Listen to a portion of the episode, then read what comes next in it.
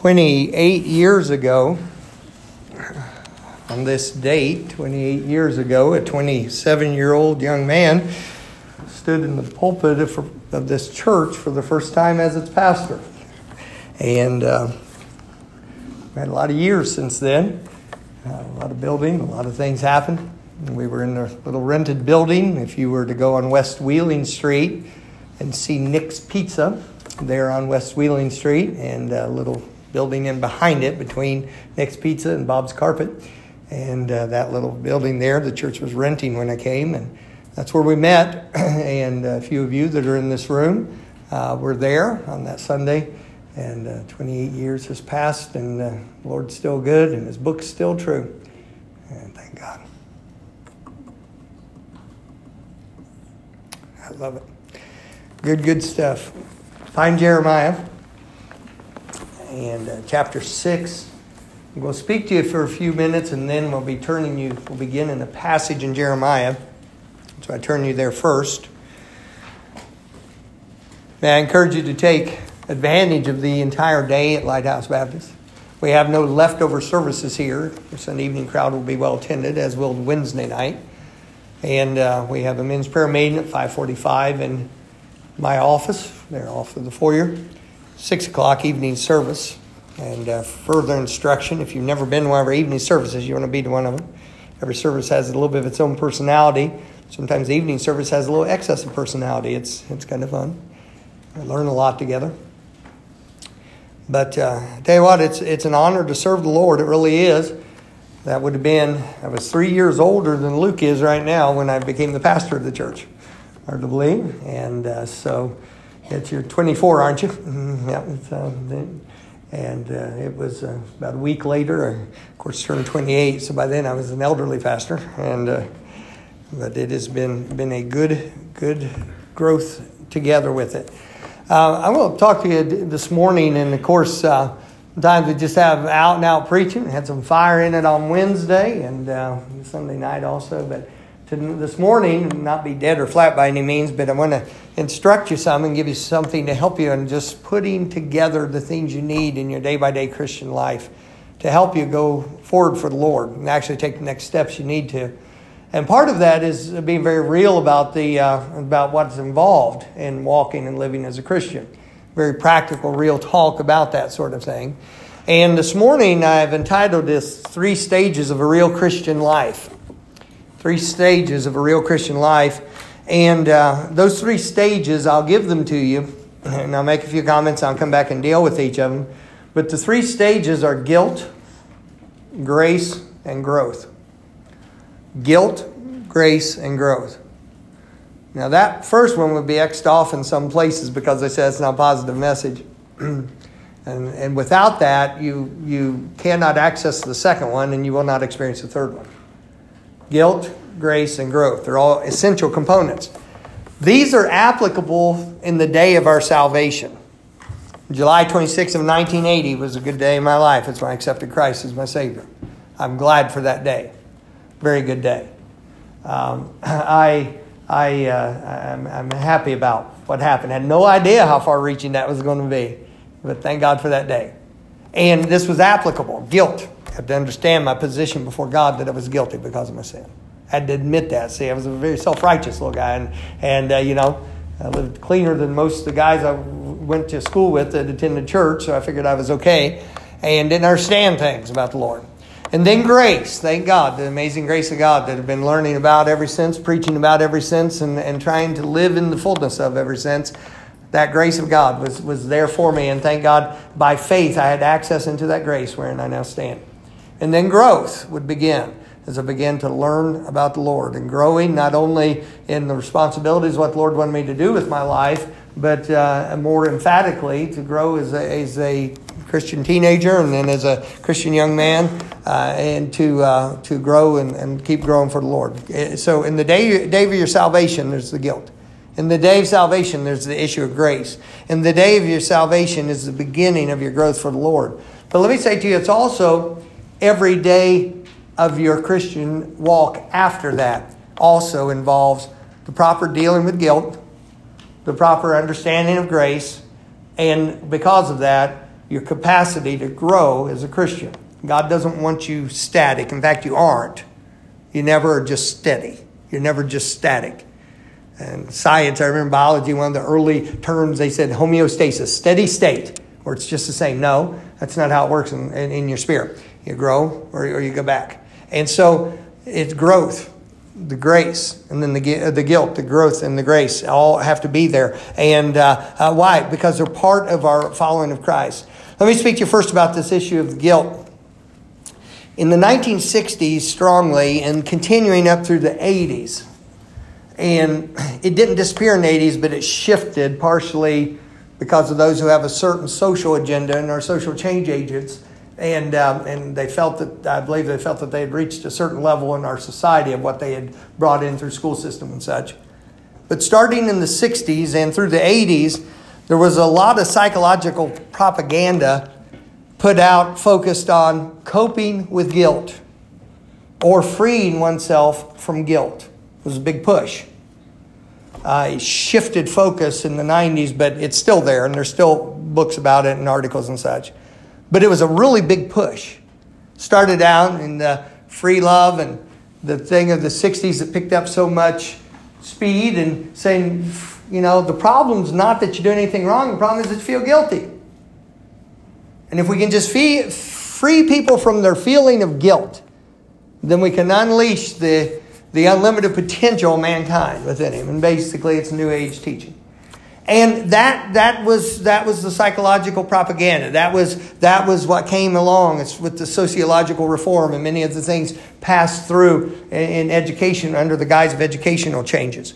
And so as this came along, it was, you need to be free from your guilt. Or you need to learn how to cope with guilt. And a lot of things that are used as, as phrases came along with that. Um, it did not deal, however, with how to quit being guilty. The issue that was being pushed on was how to not feel guilty. It did not deal with the fact of guilt. And so it didn't deal with how to quit being guilty or how to deal with the fact of guilt in your past. Whereas somebody could reform. Jesus doesn't bring reformation. He brings salvation and then transformation. Now stay with me. It's easier for, for sometimes uh, Baptist people to stay awake if I'm preaching against the sin you think your neighbor's committing. But listen. Uh, when I'm giving you truth that you can grow, that was funny. You can grin at that. Uh, when, but if if if I'm giving you solid things and I'm teaching you as your pastor, I'm teaching you what you're looking at going on around you and how it fits in with what God's doing with the Bible, you have to be very interested because it's important for you going forward in your life.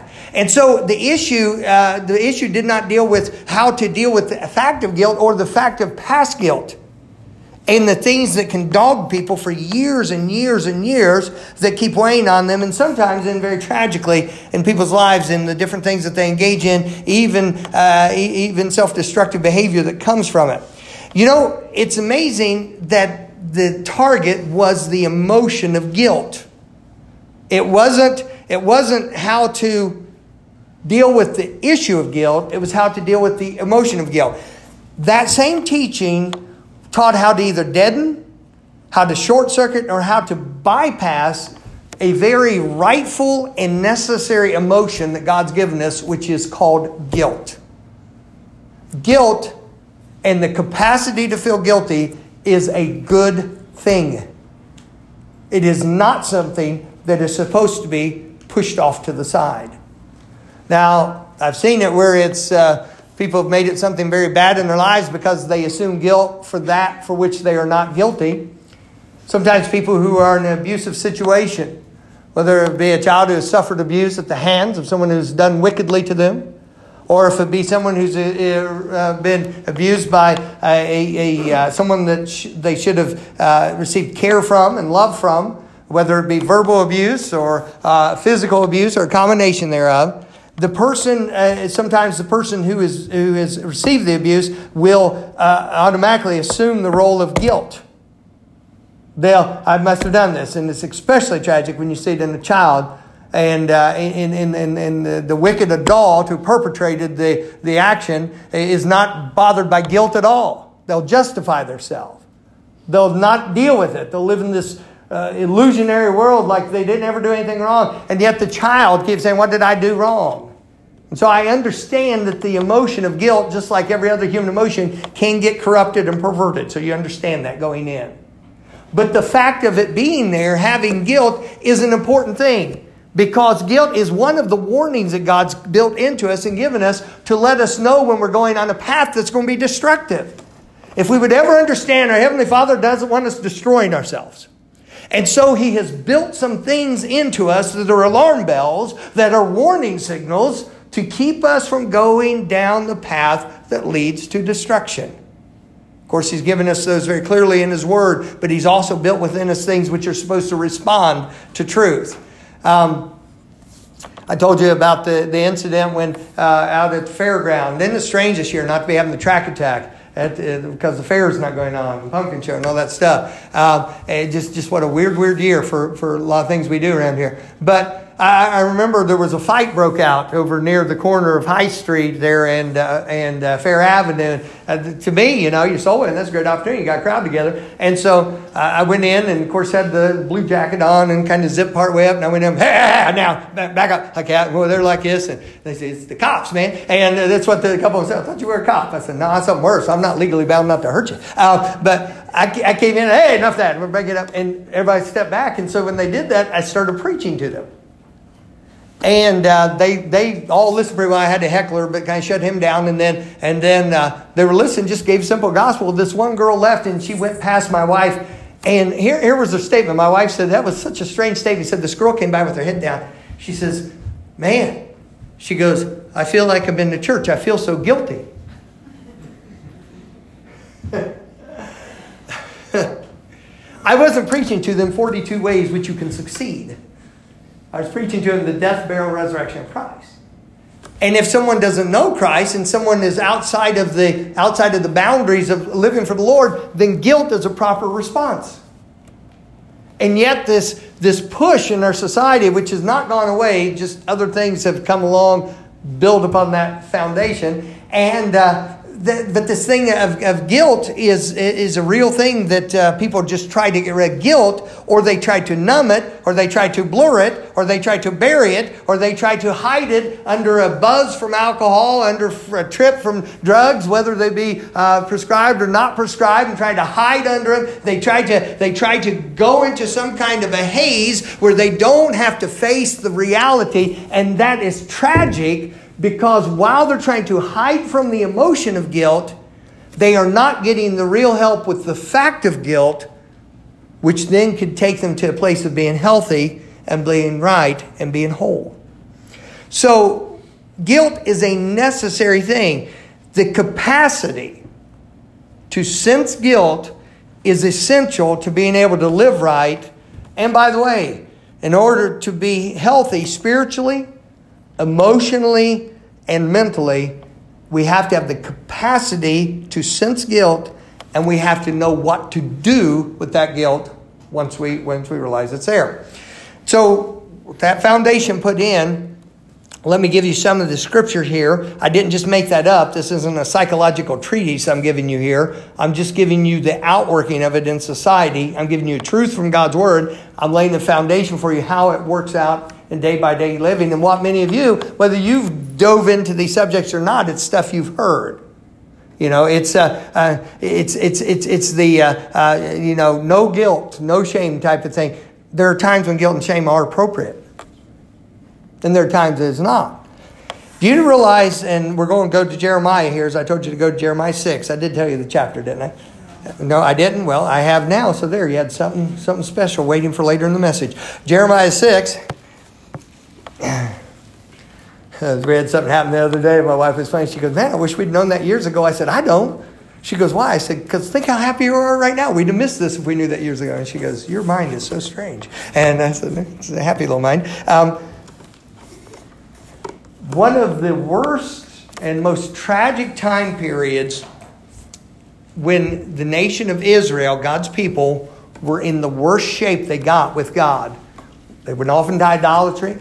they were getting ready to be judged by Nebuchadnezzar, a very powerful, very evil king.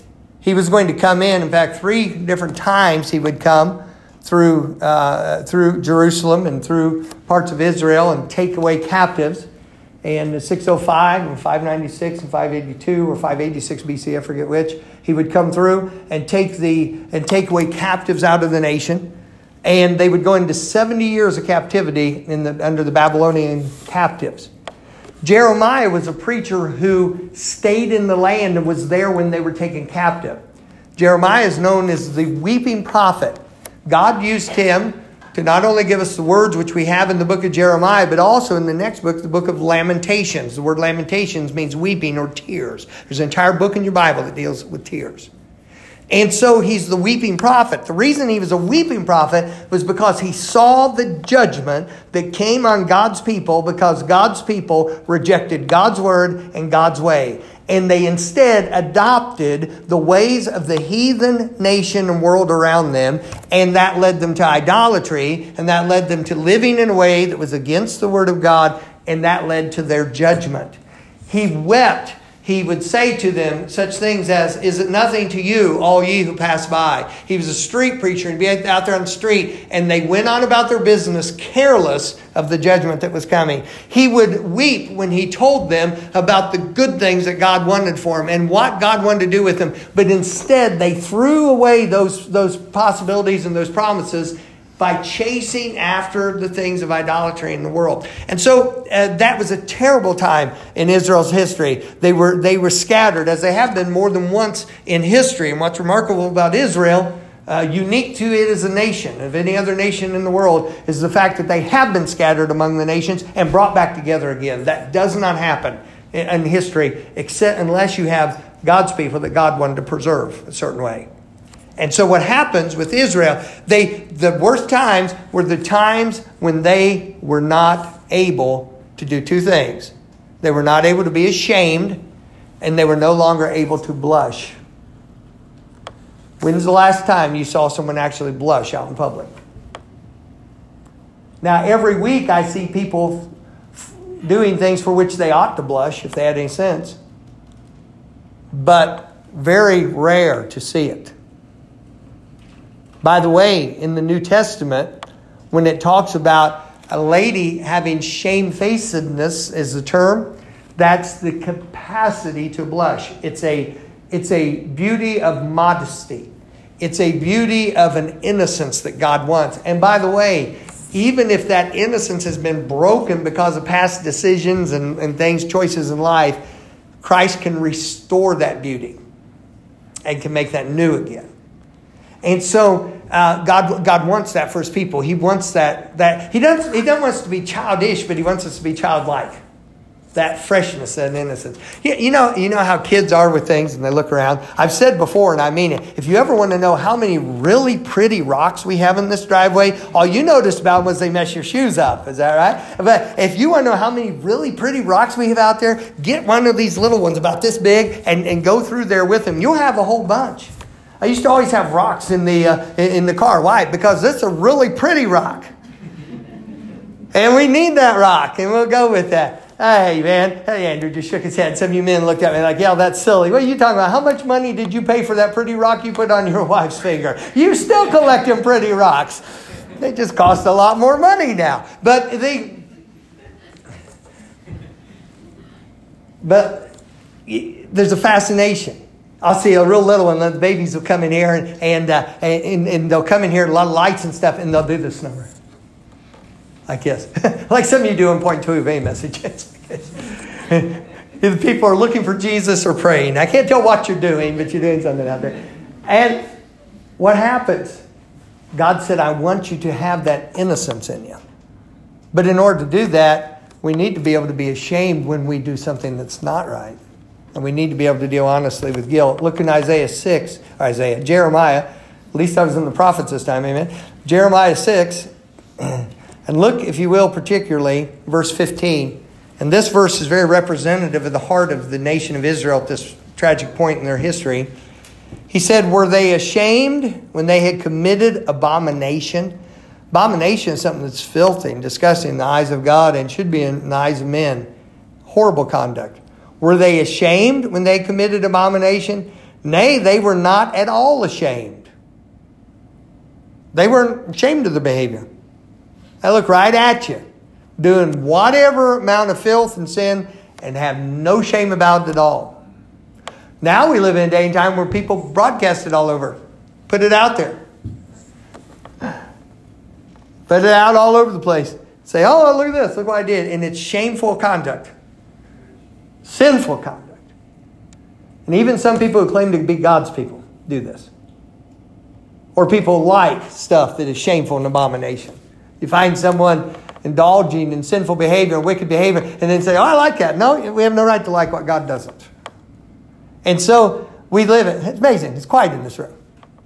It speaks to what I'm telling you about today. The mindset of people have changed in a bad direction. Why? Because there are things for which we ought to be ashamed. It's a good thing if we've done wrong to be able to say, I'm ashamed of myself for what I did. I'm ashamed of myself and my behavior. Were they ashamed when they committed abomination? Nay, they were not at all ashamed. Neither could they blush. They become hardened to a point they couldn't blush. Therefore they shall fall among them that fall. At the time that I visit them, they shall be cast down, saith the Lord. And why was this going to happen? Do you know why this was going to happen? It was going to happen because they did not have a capacity. They had hardened themselves to they did not have a capacity to be ashamed or to blush. Guilt is an essential capacity. The capacity to sense guilt is essential for you being healthy. Spiritually, mentally, in every aspect, emotionally, you have to be able to deal with guilt in the reality of it. Not just make guilty feelings go away, but by dealing with what is actually wrong. Um, Jesus did this. He, he, he was dealing with the woman at the well we know her as. Her name's not given. She was a lady of uh, Samaria.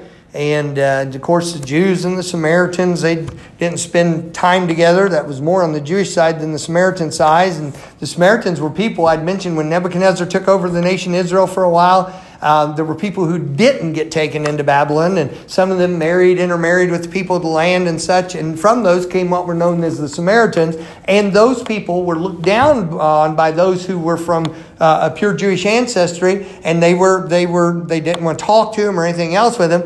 Jesus was real thirsty. He's sitting by the well, and this, the Samaritan woman comes up, and he said, give me water to drink. She said, you're a Jewish man. I'm a woman of Samaria. She said, the Jews won't even talk to the Samaritans, and you asked me to give you water? And he said, if you knew who it was that speaks unto you, you'd ask of him, and he'd have given you living water. He said, you'd ask me if you knew who I was, which, by the way, he knew her heart. Isn't it amazing? He knew in there was somebody could be reached, didn't he? And you never can tell how rough someone may be on the outside, what might be going on on the inside. And uh, I remember a guy giving testimony when he got saved. He said, yeah. He said, I was a rough-looking old thing. He said, I'd sit there and sit down my ponytail, braided down the middle of my back. And he says, that was a bad-looking dude. And he said, sit there on my porch. He said, people from this one church would come by. And he said, they'd come down, they'd talk to people down here and people down here. He said, I'd just glare at them.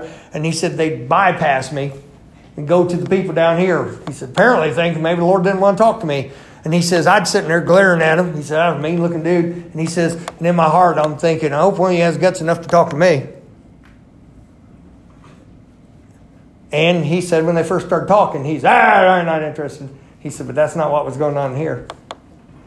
You know why he was, ah, that's I'm not interested? Because that's the only defense he knew. Then absolutely didn't know what to do with conviction, guilt, or even a feeling of fear or loneliness. And his only reaction was, real man ain't doing it. I'll tell you what, I ain't worried about that stuff. That's all, that's all he had. That was the entire, entire arsenal of what he had to deal with people. Somebody got to him with the gospel. If I remember the account right, and I was listening to the guy give a testimony, if I remember the account right, there's some little old girl didn't have enough sense not to be scared by this grizzly bear. Maybe the Lord put her there because he wouldn't be as mean to her. You know? Never can tell. And if one of you goes out, gets bold witnessing, gets beat up by Hell's Angels today, it's not my fault. Just that disclaimer's put on there, okay? But Jesus dealt with the issue of guilt. That woman comes out and they get talking, and she said, give me that water. I want that idea of living forever. Hey, that's eternal. That sounds good. I want that. He said, go get your, go get your husband. That's when she starts shucking and jiving. That's not in the Bible, but that's what she's doing. She says, I, I, I, I don't have a husband. And Jesus said, you got that right. He said, you've had five husbands. And he said, and the one you have right now, in other words, the one you're living with, isn't your husband. God has never recognized moving in together as legitimate. As soon as somebody knows that is truth, they need to do something about that. He said, and Jesus talking to her. He said, get away from me, I'm not going to talk to you. Watch what happens. He said, you've had five husbands. She'd been around. Probably every new one along thought somehow he was different or better and he could tame her. Surprise. Um, five. And he said, the one you have now isn't your husband. You know what she immediately does? She changes the subject to something religious. If you read it, she just she takes a turn trying to get away from that. And he just keeps dealing with her. What ends up happening? The end of the account is this. Not only does she believe on Christ, but she goes and gets most of the town and gets them to come out to hear him. And an actual revival breaks out in that town because of this woman that probably wouldn't be welcome in a lot of churches. You know why? Because the Savior dealt with her guilt. And instead of hiding the guilt, instead of all that, you know what? It was dealt with. And when it was dealt with, then there could be a resolution of the guilt, and there could be a freedom, and there could be this lady who we know in the Bible. And the main thing you know about this woman, if you know the story at the woman at the well, is she brought the whole town out to meet Jesus. Wow. You mean God would use people like that? Yeah, he'd, he'd even use people like us. I mean, what God has to work with is a bunch of broken material that needs his grace. And so that was there. At one point when John the Baptist was baptizing, he baptized with the baptism of repentance. We baptize here. And uh, after someone accepts Christ, that's an outward sign of what's happening inside of them. It's a picture of the death, the burial, and the resurrection of Christ. After someone gets saved, the first spiritual work they're supposed to do is to get baptized. They're supposed to follow and, and by that show outwardly, yes, I've trusted Christ as my Savior. That's that's a believer's baptism. That's a believer. That's a new believer. That's what they're supposed to do. When John the Baptist was baptizing, he was baptizing the baptism of repentance. The baptism of repentance, although it looked the same, he was taking them out of the water and back up. What that was about, according to the scripture, was him getting the Jewish nation, those people of the Jewish nation, saying, we are willing to receive the Messiah when he comes and he's revealed. He had a group come to his baptism that were nothing. He called them snakes. John, he said, you vipers, serpents. he, they're a bunch of snakes. They weren't coming down to learn anything. They didn't want to hear what God had to say through John. They were coming in to cause trouble.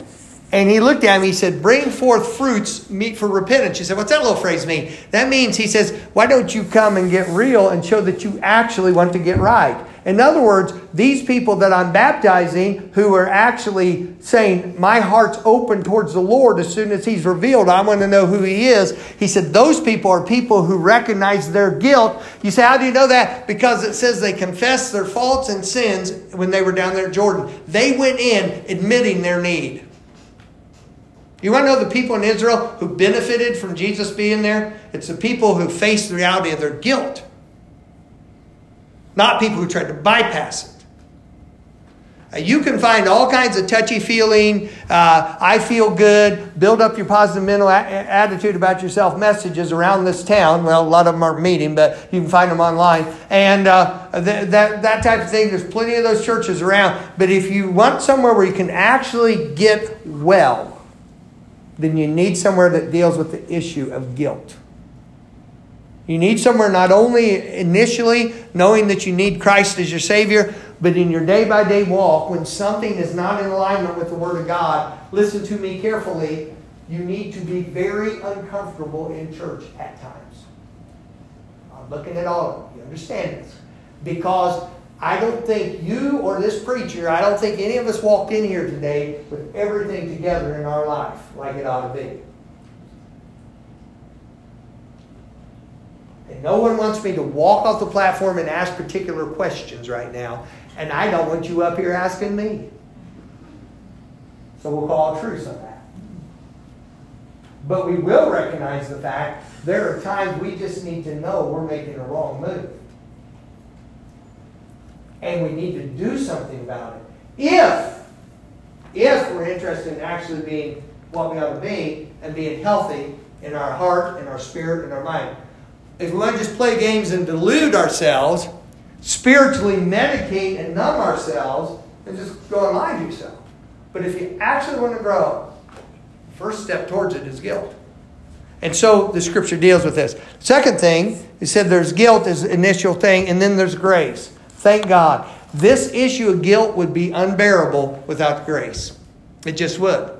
It would just be unbearable if that's all we had. I still remember my Uncle Ed. To me, this is sad to me. And I talked to Uncle Ed about this all again. And, and, and I talked to him last time. And we talked together. And uh, I remember we were working together one time. And he said something. And I quoted a verse to him. He didn't ask about something. I said, well, I said, Uncle Ed, I said, the, uh, I said, you know, the Bible says the wages of sin is death, but the gift of God is eternal life through Jesus Christ our Lord. And I'll never forget, we were we were actually at my Uncle Rose's house working on a little something. He put the hammer down and looked at me. He goes, huh. I said, what? He goes, you mean there's more to that verse? I looked at him. I said, what do you mean? Right where we were standing. He said, I heard that. He says, coming up there in Kentucky, and we'd go up to meeting and such.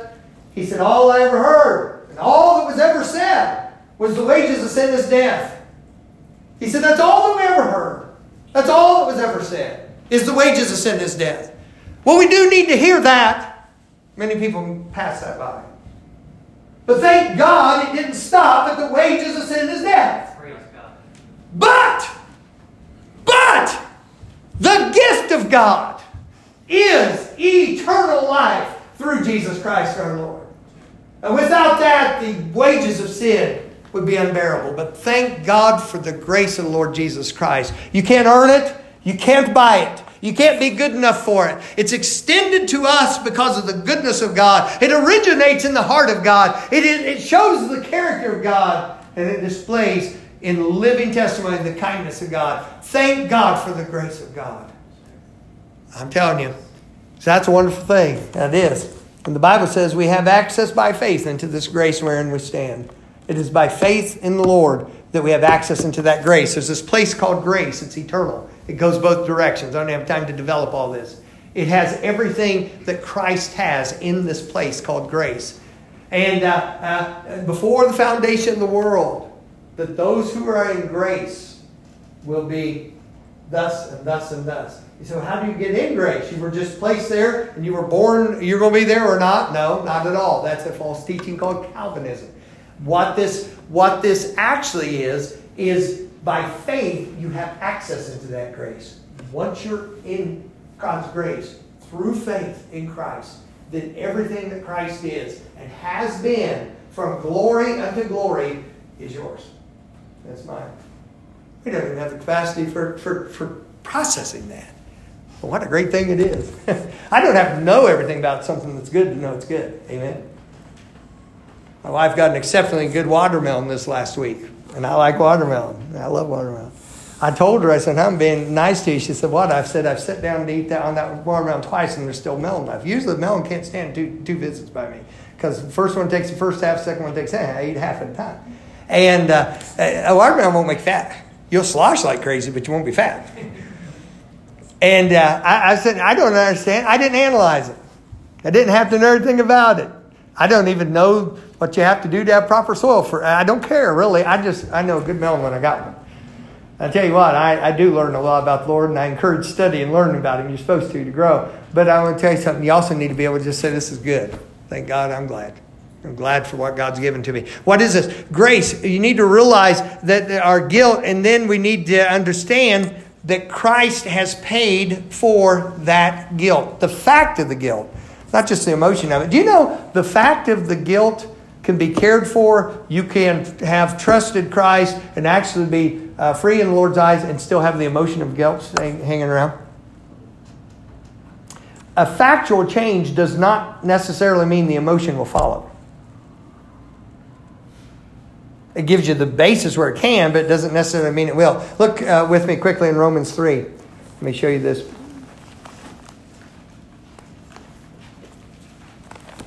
Romans chapter three. Thank God for grace. Romans chapter three deals with this thing of grace and what it does as far as the fact of our fact of our sin. And I won't have time to expound all this, but look in verse nineteen. Romans three, verse nineteen, it says, "Now we know that what things soever the law saith, it saith to them that are under the law, that every mouth may be stopped, and that all the world may become guilty before God." In other words, God gave a perfect law and perfect example so that we would understand our guilt. Sort of like when something's out of square and you put a level on it, or you put a plumb line to it, or whatever you put on uh, to, to check it and, and see how it is. That's what the law does. It shows us where we're crooked. Verse twenty, "Therefore by the deeds of the law there shall be no flesh, there shall no flesh be justified in his sight." The word justified is the idea of being made perfectly right, just as if you'd never sinned before God. That by the deeds of the law there shall no flesh be justified in his sight, for by the law is the knowledge of sin. You won't keep the law perfectly. Just start with the Ten Commandments and see how that goes. And the problem is, if you trust your keeping of God's law perfectly for your righteousness, if you think that's what's going to get you to heaven, then if you ever transgress at any point, you're doomed. It testifies against you. Verse twenty-one, "But now the righteousness of God without the law is manifested." God showed how he gives us his righteousness, being witnessed by the law and the prophets. "Even the righteousness of God, which is by faith of Jesus Christ, unto," what's that next word, church? "All." That's what it means. All that all means is all. "Unto all, and upon all, them that believe, for there is no difference." Remember what your background is, where you're coming from. "For," how many? "All have sinned." See, we started in that same place of actual, real guilt and come short of the glory of God. You may, people say this all the time, well, I'm, I'm as good as anybody else. Well, that's not a real good measurement when all have sinned. That's that's not, you know, that's not as that's not as good. That's like that's like being on death row and say, well, I'm as innocent as anybody else here. And that's not good. "For all have sinned and come short of the glory of God, being justified freely by his grace through the redemption that is in Christ Jesus, whom God hath set forth to be a propitiation." I love that word propitiation. It's not used very often in the Bible, but it is the same word as from which we get the word mercy seat. Jesus is the place where God met man's need in mercy. God set forth to be a propitiation through faith in his blood to declare his righteousness for the remission of sins that are past through the forbearance, that's God's patience and, and mercy, of God. "To declare, I say, at this time, his righteousness, that he might be just and the justifier of him which believeth in Jesus." In other words, keeps going back and talking about his righteousness. If your works, if my works are what we're trusting, we're trusting our righteousness.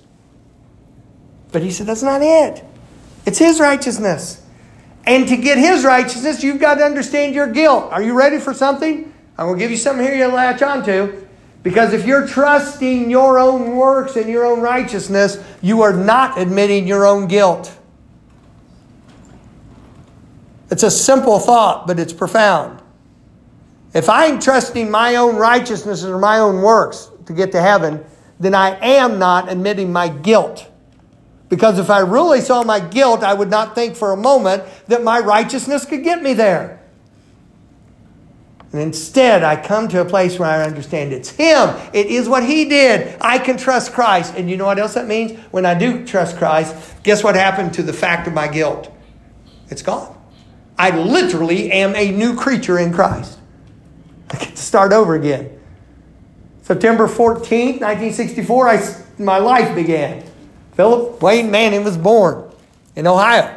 And uh, I, I was born in Dayton, Ohio on September fourteenth, nineteen sixty-four. July twenty-sixth of nineteen eighty, at the Northside Chapel, First Church of God in Camden, Ohio, I received Christ as my Savior. I was born again. There was a new me born. He gets some trouble from that old me that's still hanging around. But thank God it's a new. And it's different. And so thank God for that. So that's grace. What is it? You have to understand guilt. You've got to deal with it not only in the matter of salvation, but in your day by day. Hey, when you do something wrong. Hey, Christian. Hey, Christian. When you harbor hate in your heart, it's guilt. Hey, Christian. When you're dishonest in business, you're guilty. Hey, Christian. When you look at what you shouldn't look at, and you lust after something that you shouldn't lust after, it's called guilt. Hey, Christian. When you, when you, oh, you say, well, real Christian people don't do that. Oh, they can be real Christians and do that just like you can be a real Christian, be the Pharisee you're being. But I'm going to tell you something. The, hey, hey, Christian, hey, hey, when you, when you are unkind. We can go down a whole list here, can't we? Are we getting the point? We got to deal with the guilt of it. Quit making excuses. If I, as a believer, lied to somebody, I did not make a mistake. I stepped down here instead of here and dropped farther, and I thought, that's a mistake. To my hurt and your amusement, probably. But if I lied to somebody, that is not a mistake. That is sin. That is wrong. And if I will deal with it as guilt and deal with it God's way, I can not only deal with the fact of what I did, but the origination that that came from my heart, and my heart needs work, and that has revealed that to me, and I can begin to get healthy because I've dealt with the reality of the situation.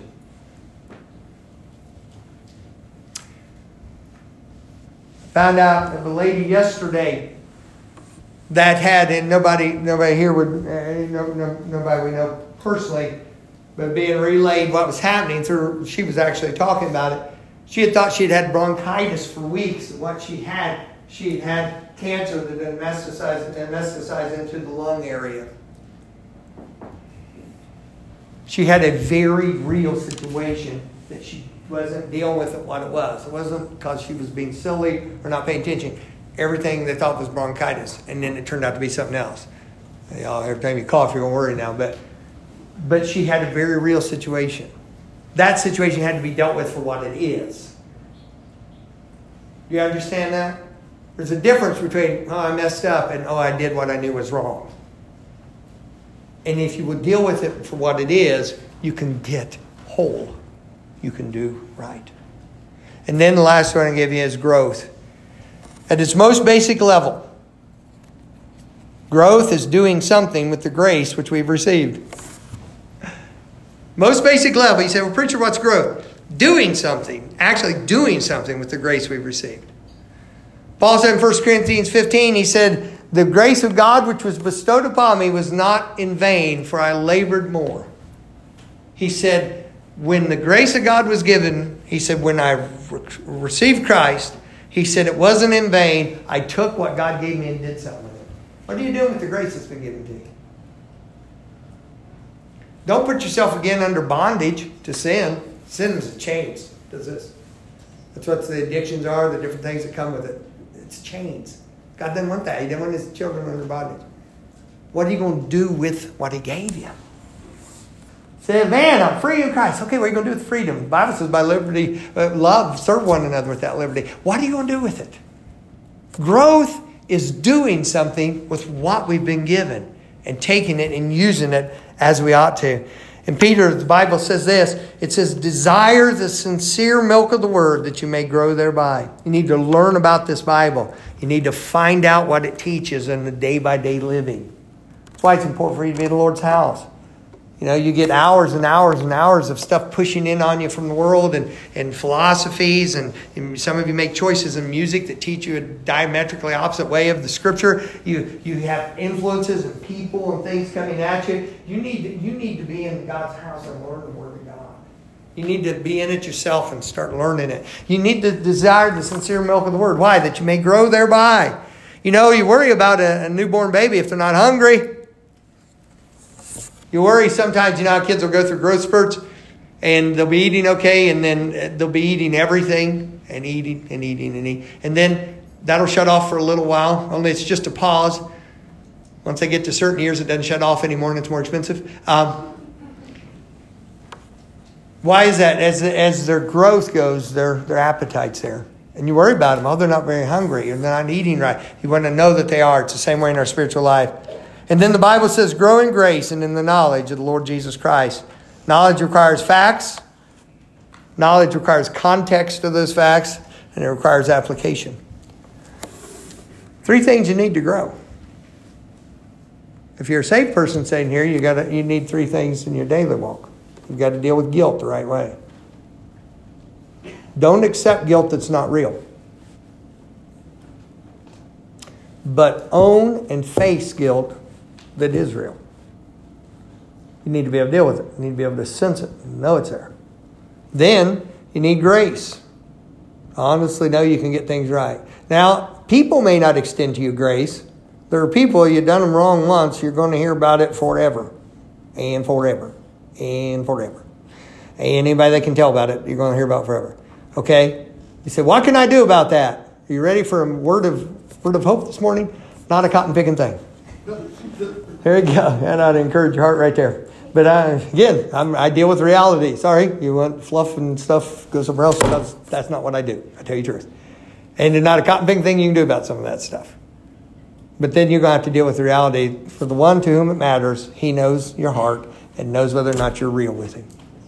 And in the midst of all your struggles and what's going on, he knows whether you're being honest. When you're being honest, you're going to find out that for every step you take towards him, he's taking a step towards you. Because God initiated this thing. See, the fact that we love God is because he first loved us. He's the initiator of that which is good. And we respond to it or we reject it. But he initiates it. And I can assure you, when you want to do these things right, God's going to be there to help you every step of the way. Let me pray with you this morning, all right? Father, thank you for your people. Their good attention this morning. Lord, may you give it a lot. May we use it.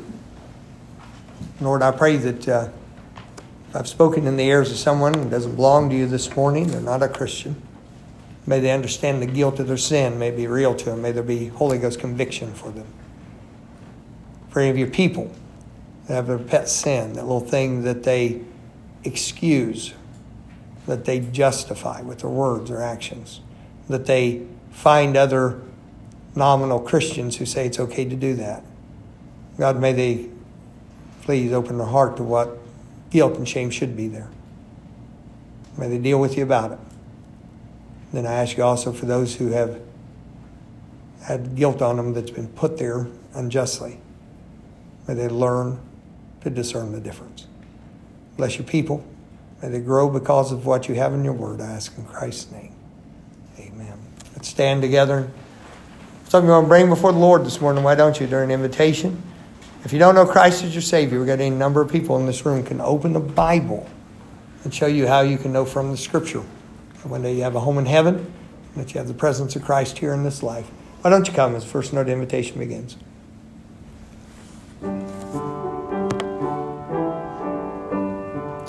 Christian, are you willing to deal with guilt as a fact?